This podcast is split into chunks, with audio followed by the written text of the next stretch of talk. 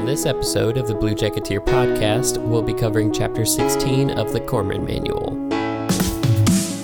Welcome to the Blue Jacketeer podcast, where we help you prepare for the Navy wide advancement exam by covering study material created by highly qualified sailors.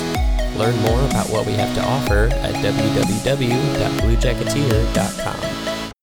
Welcome back to the BlueJacketeer.com podcast for hospital corpsmen. I'm Taylor Larson, and I'll be walking you through this chapter of the Corpsman Manual. Here at Blue Jacketeer, we aim to bring you the tools you need to be successful on the Navy wide advancement exam. On this episode, we'll continue with the Hospital Corpsman Manual covering Chapter 16. Be sure to pay attention because on the next episode, you'll be quizzed on what you learned today. Without further delay, let's get started. Sit back, relax, and listen up this is Chapter 16 of the Hospital Corpsman Manual Operative Dentistry. I know, I know, I said dentistry. We have yet another dental chapter to power through. The entire subject of anatomy and physiology gets a single chapter, and dental gets like 17 chapters. It's ridiculous. But my job is to make sure this whole thing is less painful for you and for the combination of the podcast lesson and quiz to give you a strong foothold in your studies for your next rank.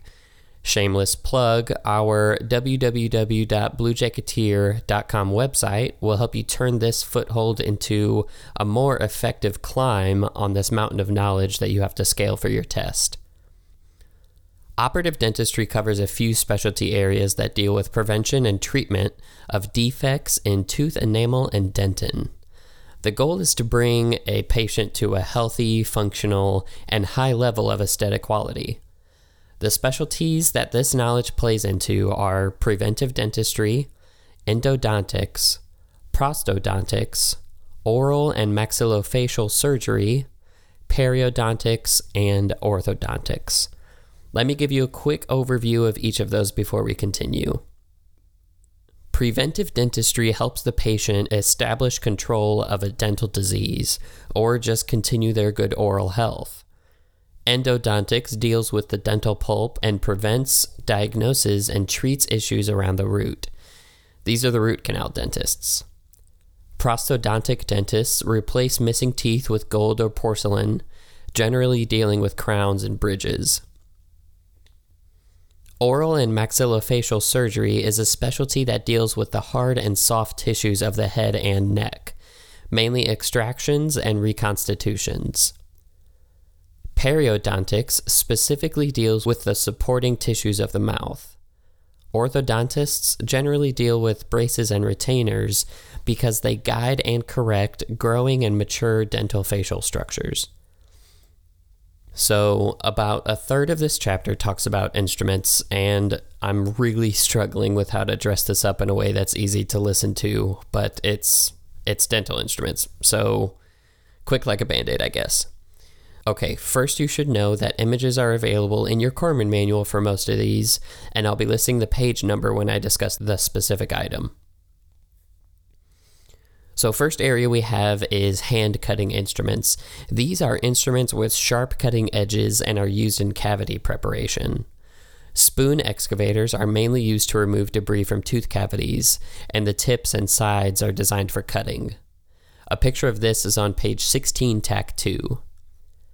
The next three, chisels, hoes, and hatchets, are all on page 16, tack 3. Chisels are used to split or cleave tooth enamel, they can smooth cavity walls and can sharpen cavity preparations. Hatchets can have a 45 to 90 degree angle from the shank and are used on the wall of the cavity preparation to cleave enamel and cut dentin so the cavity will have a sharp outline. So, just a quick note we've talked about three tools so far that can make the cavity outline sharper. Now, if you'll remember when we talked about oral diseases and recurrent caries a few episodes ago, one of the reasons that recurrent caries can happen is because of space left between the restoration and the tooth surface. Again, we're getting to the point where what we've learned before comes together with what we're learning now. These tools create a smooth, sharp edge for the restoration to be placed in, so there's significantly less chance of recurrent caries.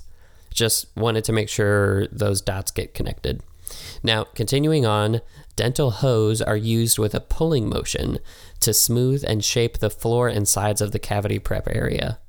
Gingival margin trimmers are our last cutting instrument and are similar to hatches, except they have working ends with opposite curvatures and bevels. These are specifically numbered, and the even numbers are used on distal surfaces, while the odd numbers are used on mesial surfaces. This one can be seen on page 16, TAC 4. Amalgam restoration instruments are the next group, and it starts off with amalgam carriers with a picture on page 16, TAC 4. These simply contain the restorative material and have a lever to eject the material into the cavity. They have three barrel sizes mini, large, and jumbo. I didn't make that up. Since this tool can only hold a small amount of material, two are used together. While the dentist is using one on the patient, the corpsman is refilling the other. The next three, condensers, carvers, and burnishers, are all on page 16, Tech 5. Condensers are sometimes called pluggers. They feature a hammer like working end, and they're just used to pack the amalgam into the cavity.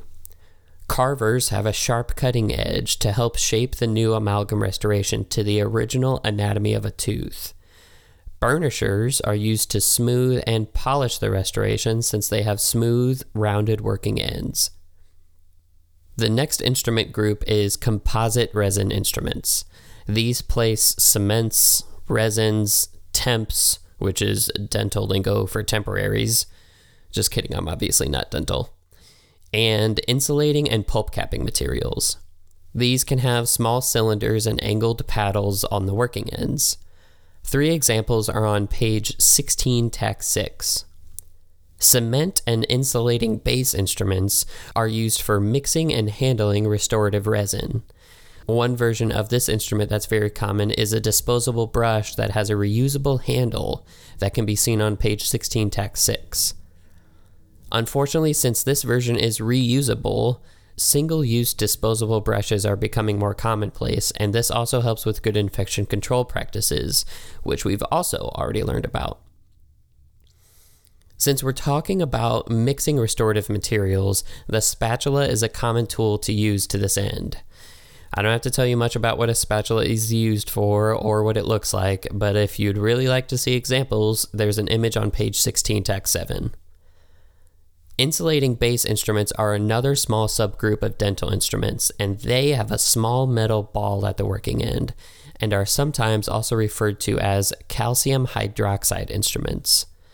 These are used to mix, carry, and place insulating bases and an example can be seen on page 16, TAC 7. The next group that we'll cover is rubber dam instruments. So these include a punch, clamps, forceps, and frame. These are used to prepare and maintain thin sheets of latex rubber. So, the rubber dam that we're talking about is used to isolate a designated tooth or several teeth in the mouth before a specific procedure is performed. The first tool in this group is the rubber dam punch. So, as you can probably infer, this tool is used to make spaced holes in the rubber dam material. An image of this can be seen on page 16, TAC 9. After the necessary number of holes are punched in the rubber dam, it's going to be stretched over the designated tooth or teeth. Now, the dam isn't going to just sit there, so we use clamps to maintain a snug fit around the neck of the tooth. An image of this can be seen on page 16, Tech 10. There's also a chart on page 16, Tech 10 that shows different clamp sizes and what areas of the mouth that they're used in. Now, when you look at that chart, you'll see that some of them have the letter W in front of them and others don't. This W indicates that the clamps are without wings. That's an easy test question. Now, we need to start discussing how the rubber dam clamp is used. There's two main points to hit when discussing this. The first is that it's very important that when rubber dam clamps are used, you always tie dental floss on the bow of the clamp before placing it in the patient's mouth to prevent aspiration. The chapter goes into great detail on exactly how to do this, but the important piece for the test is to know that it should always be done.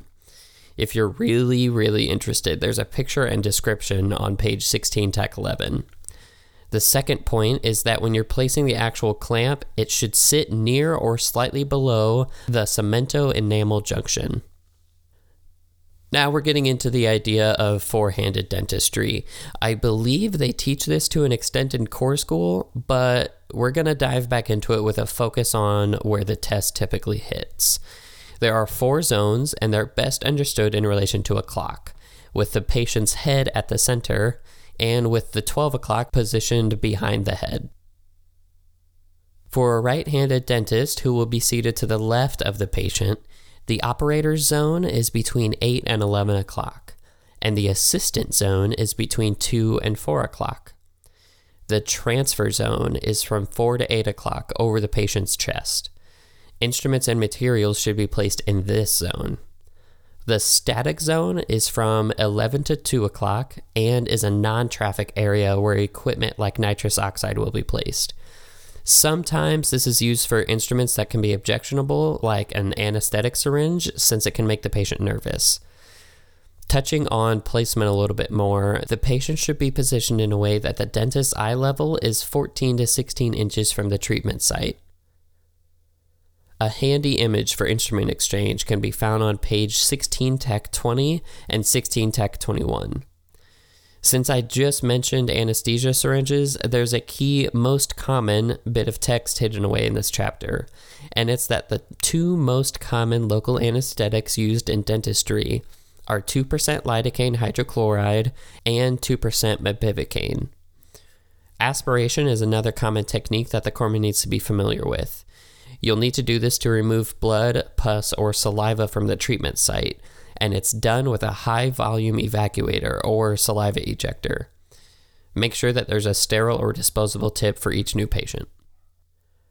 So, I repeatedly mentioned a substance called amalgam that's used in restorations. It's aesthetically acceptable for distal restorations when the restoration isn't going to be readily visible. It can also be used as a base for a tooth before a full artificial crown. After an amalgam restoration is placed, another appointment will need to be made to finish and polish the new restoration. The new appointment needs to be at least 24 hours after placement. Continuing on with restorations, I promise we're almost done. There are some tooth colored restorative materials called composite resins. There are three types macrofilled, microfilled, and hybrid. The difference between them is the size of the inorganic filler making them versatile for each area of the tooth and giving different polishing qualities. Since these are tooth colored, it's important to pick the right shade before the teeth are allowed to dry, since they'll always be a lighter shade after drying. Think of it as painting. Our last subject we'll touch on is fluoride application, since this is so common. There are three different methods to apply topical fluoride. The first involves painting a solution with a cotton tip applicator. The second way is a concentrated fluoride rinse. And the third is a fluoride gel using a tray, which is really the most effective. The gel doesn't need to be on for any longer than about four minutes, and the patient should spit out the remaining gel. Be sure to instruct them not to rinse, drink, eat, or smoke for at least 30 minutes after a fluoride treatment. All right, we are all finished up on this chapter, so this concludes our lesson for chapter 16 of the Hospital Corpsman Manual. I hope that you are not only able to learn something, but also apply some of the information in this chapter to your daily duties. Remember, at Blue Jacketeer, we bring you the very best in advancement exam preparation. Don't forget to listen to the audio quiz for this lesson and to get your best studying done with our expert study tools at www.bluejacketeer.com. Also, make sure to look for our next lesson where we will be covering chapter 17 of the Hospital Corpsman Manual. As always, I'm Taylor Larson, reminding you to stay Navy and always keep working for that next rank.